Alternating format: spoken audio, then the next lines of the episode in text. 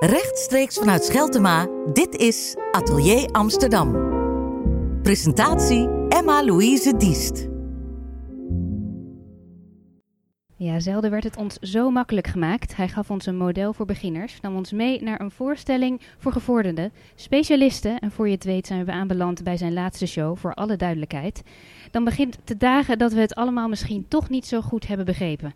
Onlangs werd hij genomineerd voor de Amsterdamprijs voor de kunst 2019 en behoort nu officieel tot de meest waardevolle kunstenaars van onze hoofdstad. Welkom, Micha Wertheim. Leuk dat je er bent. Nou, leuk om hier te mogen zitten.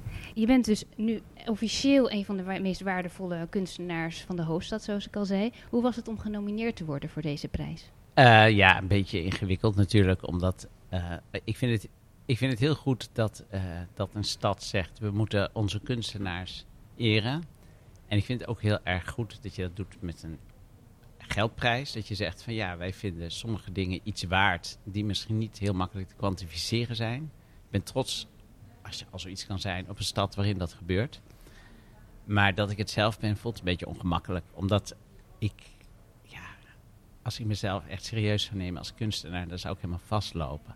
Dus ik, ik vind het, eh, het een beetje onwerkelijk. En ik, weet je, mijn hoofd loopt dan meteen helemaal over van de bezwaren waarom je zoiets natuurlijk nooit moet doen. Je moet nooit een prijs aannemen. Want als je de complimenten van iemand serieus neemt, dan moet je de, de verwijten van iemand ook serieus nemen. En dan raak je je autonomie kwijt en alles. Maar ik dacht, la- nou, laten, laten we het maar eens aangaan. En ik moet nog zien dat ik hem ook echt win.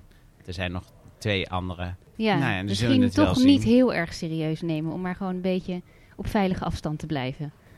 Ja, nou niet alleen op veilige afstand. Maar het is natuurlijk ook niet serieus te nemen. Het is serieus. Het is fijn dat, dat, dat de stad zoiets doet. En eh, nou ja, met, met een- we zullen het beleven wat ik, of ik die prijs krijg. Maar het is, niet, het is natuurlijk leuk dat er aandacht is voor wat ik maak. Want Ja. dat, dat, dat wat ik maak, dat doe ik met heel veel zorg. En dat- daar, daar vind ik fijn als daar eh, mensen daar kennis van nemen. Dat is wel een van de redenen waarom ik iets maak. Maar laten we het hebben over wat je maakt. Ja. En eh, even over je laatste voorstelling. Want eh, voor alle duidelijkheid dus, het lijkt wel alsof we wat meer duidelijkheid krijgen, maar ergens heb ik het idee dat dat misschien niet zo is. Kan je een beetje vertellen, of nou ja, misschien is dat heel moeilijk, maar een kleine introductie geven? Of wat deze voorstelling nou net even iets anders maakt dan de andere voorstelling? Nou ja, iedere voorstelling die ik maak is eigenlijk op een bepaalde manier een soort, eh, eh, iets wat ik tegen mezelf probeer te vertellen. Dus ik, van tevoren bedacht ik me dat ik die titel, met die titel kies je een jaar voordat je überhaupt de eerste try-out hebt. Want dat moet aan die theaters verkocht worden, moet in allemaal programmaboekjes. En toen dacht ik wel van, ik vind het moment voordat iets duidelijk is interessanter dan het moment dat iets duidelijk is. Ik was een beetje geïnspireerd geraakt. Toen herinner ik me nu, terwijl ik het nu vertel, ehm, door de strafkolonie van Kafka. Dat gaat over iemand die aanspoelt op een eiland. Dat is een strafkolonie en daar ligt een meneer onder een heel eng apparaat waar met een naald in zijn rug een soort boodschap geschreven wordt. Dat is een hele pijnlijke soort tatoeage, maar met de- de- verschrikkelijke pijn. Die man voelt alleen maar pijn en die snapt er niks van. En dan opeens snapt hij, ah, maar dit is wat er op mijn rug wordt geschreven. Maar dat is ook het moment dat hij sterft. Dus dat is een beetje. Dat is, dus het wordt hem duidelijk, maar op het moment dat het hem duidelijk is, is het, dat is ook de dood in de pot. Ja, Dus dat, dat, dat vond ik een interessant gegeven voor alle duidelijkheid. En toen, nou, dan ga ik de voorstelling maken. En dan is het eigenlijk dat ik in blinde paniek gewoon een paar grappen die ik heb op, een, op tafel gooi. En een beetje mee schutten. Ik denk, nou, dan, dan vertel ik wel die anekdote over mijn oma. En heb ik dit nog. En dan, nou, dan kunnen ze me in ieder geval niet van het podium afboeien bij de eerste try-out. Die ik in een, in, een, eh, in een klein theatertje in eh, Rotterdam doe. En dan, dus je nou, begint dan, eigenlijk met een soort idee en daar haak je dan wat... Nou, dan laat ik dat idee helemaal los. Want het lukt mij niet. Ik, ik heb de neiging anders een soort essay te gaan schrijven. En dat is heel vervelend. Althans, essays zijn heel erg leuk. Maar dat is een andere vorm dan theater. Dus dan denk ik, er moet op het podium iets gebeuren. En dan word ik heel erg in de weg gezeten. Ja, maar de vorige voorstelling deed ik dit. Dat moet ik allemaal laten, want dat is al geweest. Dus ik moet mezelf laten verrassen. En dat kan ik alleen maar doen door dingen die bij mij vlak voordat ik het podium op ga te binnenkom... te schieten, te zeggen en te vertellen. En dat wordt dan steeds meer. En op een gegeven moment heb ik veel te veel. En dan duurt die voorstelling veel te lang tijdens try-outs. En dan zitten dan 50 mensen braaf twee uur naar mij te luisteren. En dan ga ik weer terug en denk je, oké, nou, dit kan er allemaal weg. En op een, op een gegeven moment begin ik een soort lijn te zien. Ik vergelijk het wel eens met, eh, met als je een collage gaat maken. hè, dan, dan knip je als je... Ik doe, maak nooit collages hoor, maar iedereen kan zich voorstellen... je knipt allemaal dingen uit kranten. denk ah, dat is leuk voor de collage. En dan ga je zo'n beetje puzzelen. En dan denk je, oh wacht even, misschien wordt het een boom. En dan denk je, oh nee, het wordt een, wordt een mannetje. Of het wordt. En opeens denk je, nee, maar dit wordt het. En dan ga je als een soort bezeten, en dan ga je verder. En dan opeens denk je van, ah, nu heb ik nog drie, drie plaatjes nodig van auto's. Want daar kan ik dan de ogen van maken. En dan, en dan achteraf lijkt het alsof je van plan was dat te maken. Maar dat is natuurlijk helemaal niet hoe het gaat. En aan, het einde, de betekenis van de voorstelling is denk ik wel overeind gebleven. Maar het heeft zich wel, uh, al makend is het ook wel dat ik vaak gedwongen word goed na te denken over waar ik zelf eigenlijk sta in mijn leven op dit moment. En uh, soms leert zo'n boodschap mij ook iets waar ik, uh, nou, waar ik zelf op moet kouwen. En als het goed is, is het voor de première zover dat ik iets heb waarvan ik denk, nou, maar dit is wel een verhaal wat ik iedere avond zou willen vertellen, omdat het mezelf ook helpt. Um, zeker in deze tijd, waarin best wel veel enge dingen aan de hand zijn. Om het leven een beetje aan te kunnen. En dan hopelijk ondertussen het publiek te vermaken. En misschien ook mee te nemen in, in de mogelijkheid om er ja, wat troost of wat, wat, wat uit te halen waarvan je denkt van nou, hè, dat was in ieder geval een, uh, even een moment waarin het uh, iets minder somber of uh, stilstaat. En als je dan al die kleine puzzelstukjes hebt, zoals je zegt, eigenlijk heb ik nog helemaal geen idee wat het gaat worden. Maar uiteindelijk gaandeweg wordt dat steeds duidelijker voor je. Dus dan lijkt het wel alsof je steeds ook wordt verrast. Van, oh ja, nee, dat is het. Ja, maar dat is het dus ook. En zelfs als de voorstelling af is, um, gebeurt het nog wel eens dat ik opeens op het podium denk van... oh, maar wacht even, dit gaat hier over. En dat heeft natuurlijk ook iets engs. Um, maar het is vergelijkend een beetje met als je verliefd bent. Als je, echt, als je echt verliefd bent, dan ga je op een gegeven moment ook overal signalen zien. Dat diegene waar je verliefd op bent, is dan alom vertegenwoordigd. Je wordt een beetje bezeten door je eigen werk. Ja, een beetje bezeten door je eigen werk. Uh, maar goed, ik heb, ik heb het publiek als een soort uh, uh, reality check die, die er nog bij zijn van dat ik niet helemaal waanzinnig word. Ik werk met Gijsbert van der Wal, dat is een vriend van mij die die ook meekijkt en zo nu en dan zegt, volgens mij ben je hier niet helemaal duidelijk. En ik denk, oh ja, ja, dat is inderdaad, daar draai ik om de hete brei heen. En dan, uh, ja, dan langzaam, dan, dan, dan, dan, dan landt het een beetje. Ik heb het ook, ook wel eens, doet me ook wel eens denken aan, uh, als je een pot koffiebonen helemaal vol doet. Je hebt nog een beetje koffiebonen over in de zak. Dan moet je die pot heel lang schudden en dan zakken die bonen altijd nog iets beter in elkaar. En dan blijkt er nog wat plek te zijn. En dat is als je een voorstelling een jaar lang speelt, is het eigenlijk al blijft de tekst bijna hetzelfde, op een gegeven moment gaat alles toch een soort connectie met elkaar aan. Um, en het is een voorstelling geworden die wel gaat over. Ik geloof wel dat wij in een tijd leven waarin steeds meer mensen een kamp kiezen en een mening aan gaan hangen waar ze geen afstand meer van willen doen. Um, en waar eigenlijk steeds minder ruimte is. Maar dat is ook iets waar ik al makend dan toch een beetje voor mezelf had gemaakt. Steeds minder ruimte is um, voor een soort tussengebied. Waarin je zegt, nou, ik heb daar eigenlijk nog geen mening over. Of uh, ik heb wel een mening, maar die, die is eigenlijk die is, die is niet zo heel duidelijk gefundeerd. En dat er eigenlijk veel meer is dan meningen. Waar eigenlijk waar, wat slecht onderhouden wordt. Omdat we in een soort tijd terecht zijn gekomen waarin je de hele tijd gevraagd wordt. Van ja, oké, maar wat vind je nou? En uh, dat is wel dat vind ik heel erg eng om in die tijd te leven. En de voorstelling is geloof ik een poging om aan mezelf te vertellen hoe ik dat volhoud. Want um, ja, er is best wel veel reden om heel pessimistisch te zijn. Ja, ben je dat ook een tijd geweest voor deze voorstelling? Ja, nou, altijd, wel uh, vlagen van dat je, ja god, weet je, het, is, het, is, tegenwoordig iedere dag, je ziet gewoon om je heen de rechtsstaat afgebroken worden. In Polen worden alle rechters en aanklagers ontslagen. Dat is onderdeel van de Europese Unie. Hongarije is dat allemaal al gebeurd. Uh, Turkije, maar is dan geen onderdeel van de Europese Unie. Het komt steeds dichterbij. En hier zijn ook duidelijk partijen. De VVD zegt nu, wil nu schaamteloos het feit dat iemand, dat een vrouw mensen uit zee redt die aan het verdrinken zijn, strafbaar stellen. En dat is allemaal, dat is allemaal heel normaal en er wordt gezellig over gepraat. Heb ik het nog niet eens over, over, over, over, over het feit dat we allemaal om ons heen zien dat, dat, dat, dat de, de aarde opwarmt en dat dat catastrofale gevolgen heeft. Nee, daar kan je niet per se iets aan doen. Je kan wel iets proberen te doen, maar het is een soort. Uh, ook een soort misverstand. Ook iets wat ik zelf ook toe moet geven, dat ik soms denk van ja, als ik het nou maar, als ik dit doe, nee, maar ik kan niet zoveel doen. Ja. Maar als je niet zoveel kan doen, wat kan je dan wel?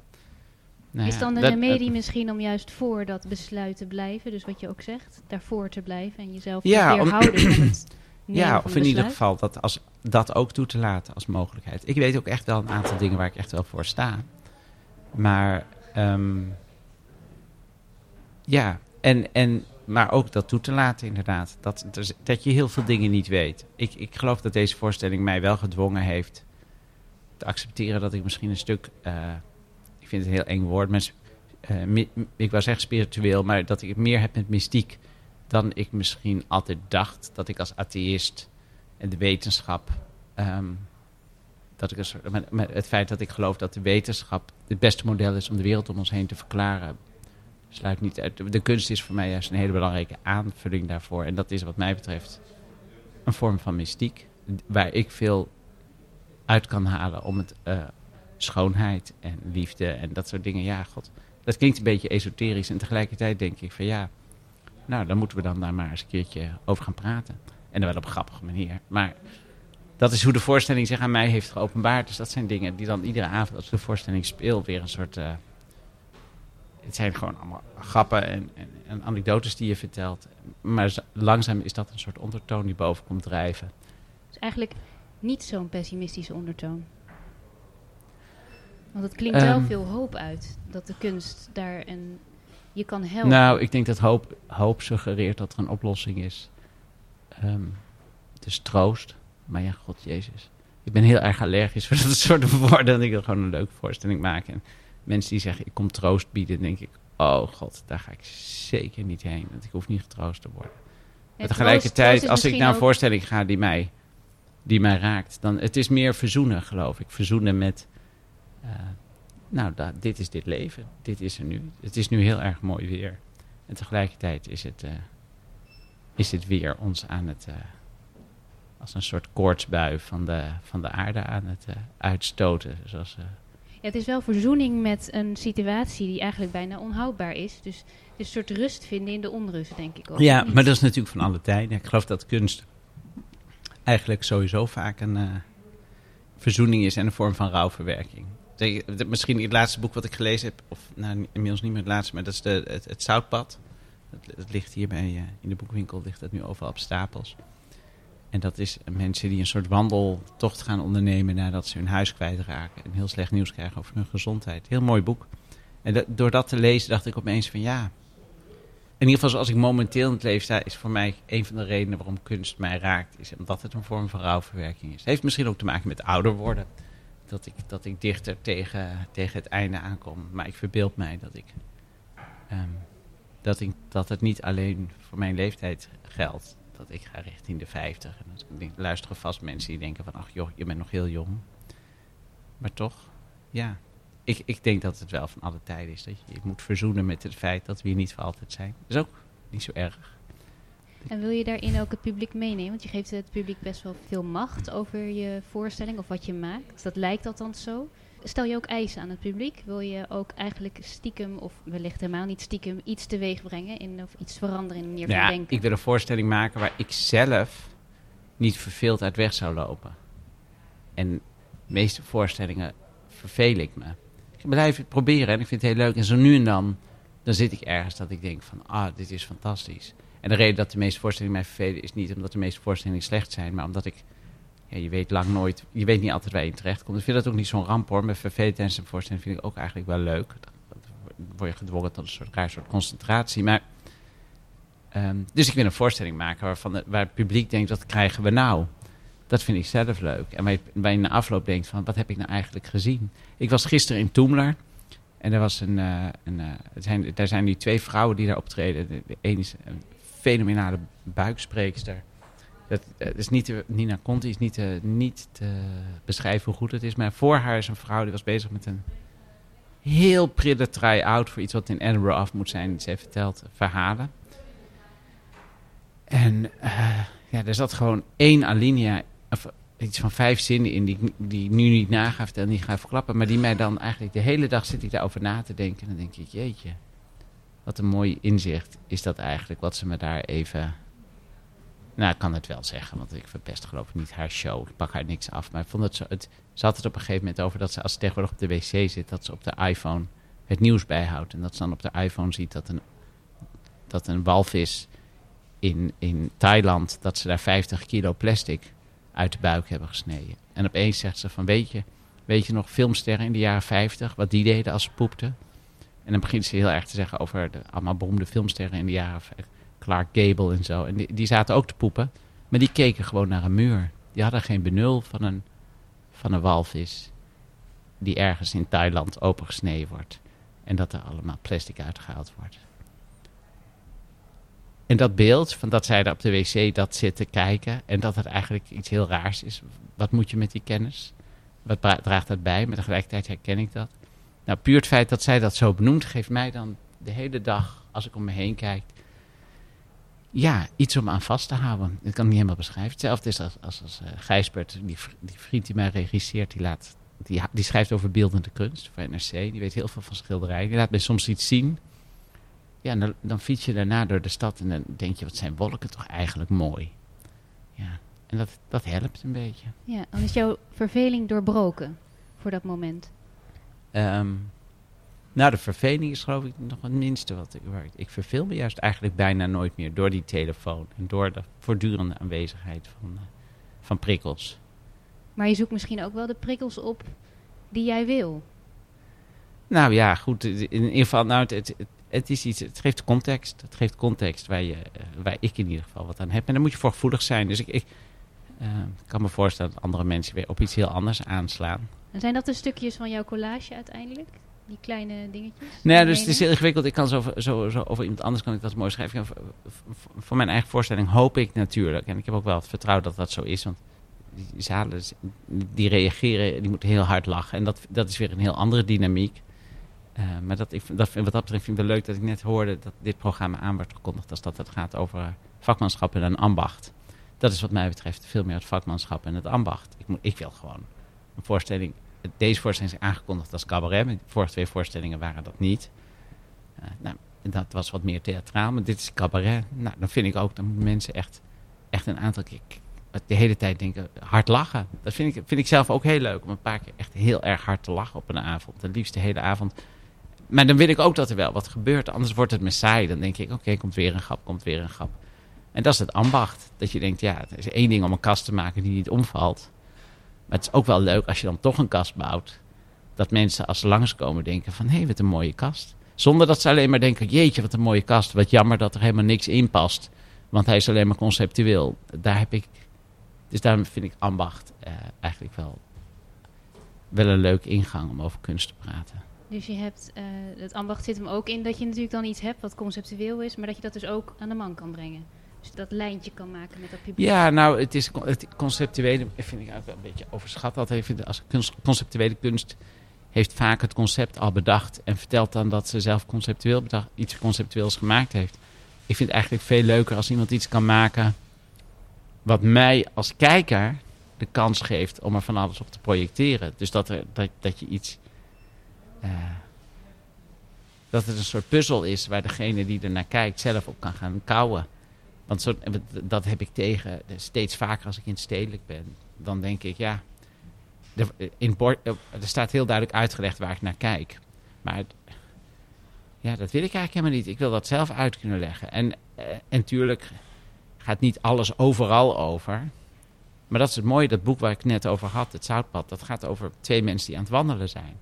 Maar het gaat eigenlijk ook over rouwverwerking. Het gaat eigenlijk ook over het leven. Het gaat, over veel meer. Maar die vrouw doet, die vertelt, die hoofdpersoon die vertelt dat helemaal niet. Die vertelt gewoon puur over die wandeling.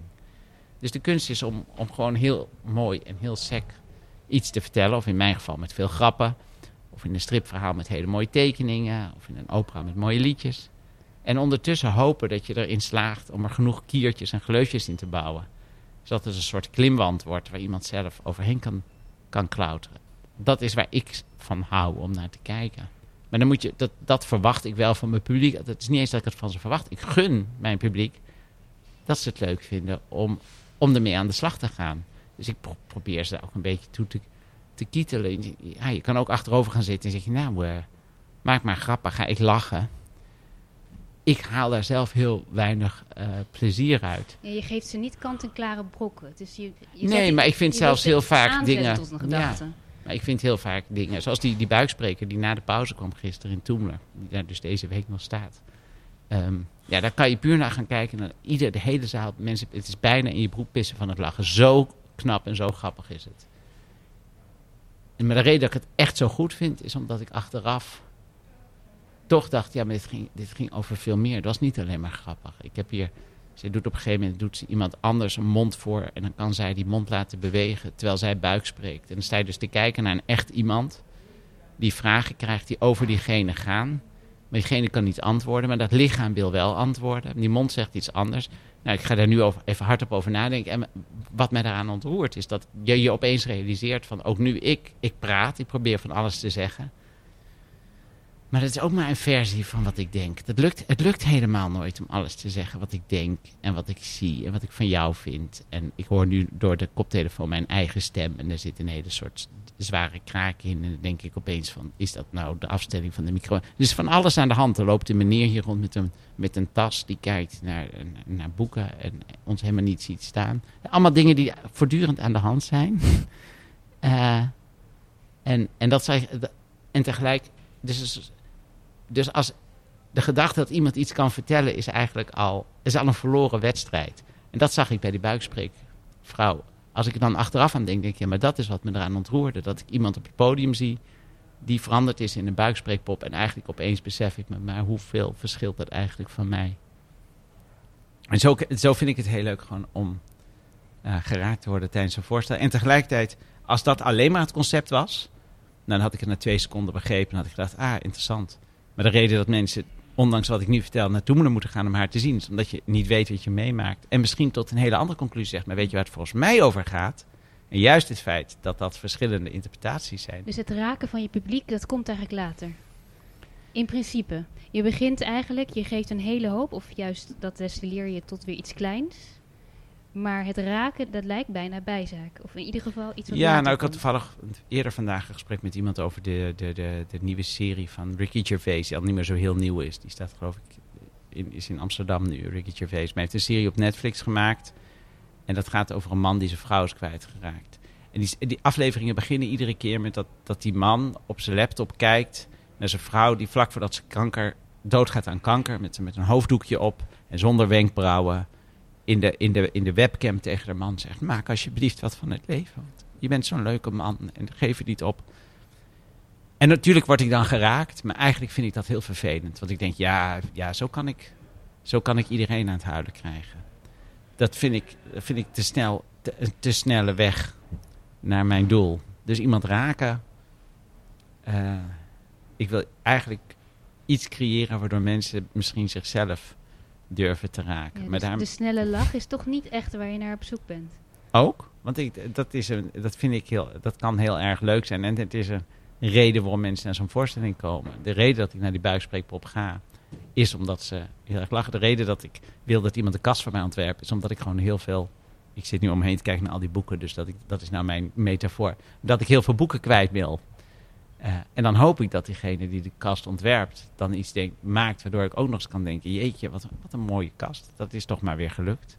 Dus dat is altijd op de, uh, ja, twee, twee niveaus. Ja, en die kast mij dan ook nog heel erg weet te ontroeren, is dat hartstikke leuk. Maar dat moet niet doordat die kast dan helemaal vol hangt met foto's van, weet ik het, kinderen in de derde wereld die doodgeboren zijn. Wat heel ontroerend en heel aangrijpend is. Maar dat is, dat is, ja, dat is geen kunst. Dat, uh, ja, dat is net als, ja, dat klinkt. Dat is misschien raar. ook wel een beetje dat besluit waar je van weg wil blijven. Um, ja, misschien. Weet ik niet. Ja, dit gaat over sentimentaliteit, hè. Maar... Het stopt daar misschien iets te snel. Nou ja, je, je wil, het, het, moet in beweging blijven. Het moet, dus, ja. ja. Nou, je hebt ons even meegenomen in, een, uh, in jouw wereld. En er komen ontzettend veel indrukken binnen. Alleen al als je gewoon eventjes met jou meekijkt door jouw bril. Uh, maar het gaat bij jou om dat je die, dat signaal wat je geeft naar je publiek... is een beetje puurder of in ieder geval heel sec, zoals je zegt. Hoe kan je voor jezelf die focus houden als al die dingen maar constant binnenkomen? Uh, ja, ik, ik, dat, is, dat bedoel ik niet op een, een soort manier. Ik kan niet anders. Ik, het verbaast mij. ik heb dat gewoon nodig om het vol te houden. Om, om, ik schrijf ook een column iedere week in, in, in de Volkskrant. Ik, ik, ik, ik, uh, ik, ik, maak, ik, moet, ik moet bezig blijven. En ik denk, ik denk dat een, weet ik het, een verpleegkundige heeft dat ook. Van ik moet mensen helpen. Want ik kan niet de hele dag maar nadenken over mezelf. Dat is niet alleen maar dat je andere mensen helpt omdat je zelf geen problemen hebt. Maar ook, ja, god, je moet bezig blijven met iets. En voor mij geldt het dat ik met al die ideeën... Ik, ja, ik, kan, ik kan me niet echt een ander scenario voorstellen. Het is ook, ik doe dit nu al zo lang, al twintig jaar, dat het ook uh, bijna on, ondenkbaar wordt. Ik, ik kom één keer per jaar op controle bij, bij, moet ik op controle zijn bij een arts. En heb ik altijd heel veel... Ben ik onder de indruk dat die man, die heeft dus dat hele jaar lang heeft hij om de tien minuten een gesprek zoals hij dat gesprek met mij heeft. En dat is een heel wezenlijk gesprek waarin we het opeens hebben over hoe het nou met me gaat. En, uh, of, en denk ik, jeetje, en daarna heeft hij weer een heel slecht nieuwsgesprek. En heeft hij weer een goed nieuwsgesprek. Ik weet niet waarom ik dit nu zo vertel, eigenlijk. Maar, um, ja, je ging over... over, over en uh, dat zou ik dus niet kunnen. Dat, zou ik, dat zie ik als iets wat... Dat vind ik oneindig veel knapper. Of iemand wassen of, uh, of, of, of verkeersregelaar staan. Dat de hele dag volhouden. Vind ik allemaal, allemaal dingen van ik denk, ik, ik zou dit, dit, dit, met, op deze strategie die ik nu heb, een voorstelling maken. Uh, daarop overleef ik. En gelukkig ja. heb ik nog niet hoeven zoeken naar een alternatief. Maar ik weet niet of ik het zou kunnen vinden. Misschien is dat, dat ook wel helemaal niet nodig. Want hierbij kun je misschien juist verzoening krijgen met die onrust die er is. Nou, het is in ieder geval een heel gezegende situatie dat ik er dat ik ervan kan leven. En dat ik het kan blijven doen. Ik, een van de mensen die genomineerd is voor de dansprijs is een, uh, is een oud danser. Die is dan nu choreograaf geworden. Maar ik had het hem. Ik zag hem daarbij die nominatieronde. En denk je, ja jeetje, als, als danser was ik gewoon al 15 jaar met pensioen geweest. En ik had me geen raad geweten. Als, maar ja, die komen er ook allemaal wel eruit. Of niet, dat weet ik eigenlijk niet. Maar ik, ik bof wat dat betreft nog wel. Nou, wij boeven ook heel erg. Dat je uiteindelijk cabaretier bent geworden of kunstenaar op het podium. En dat wij uh, mee mogen genieten van jouw blik op de wereld. Dankjewel, Dankjewel voor de aandacht.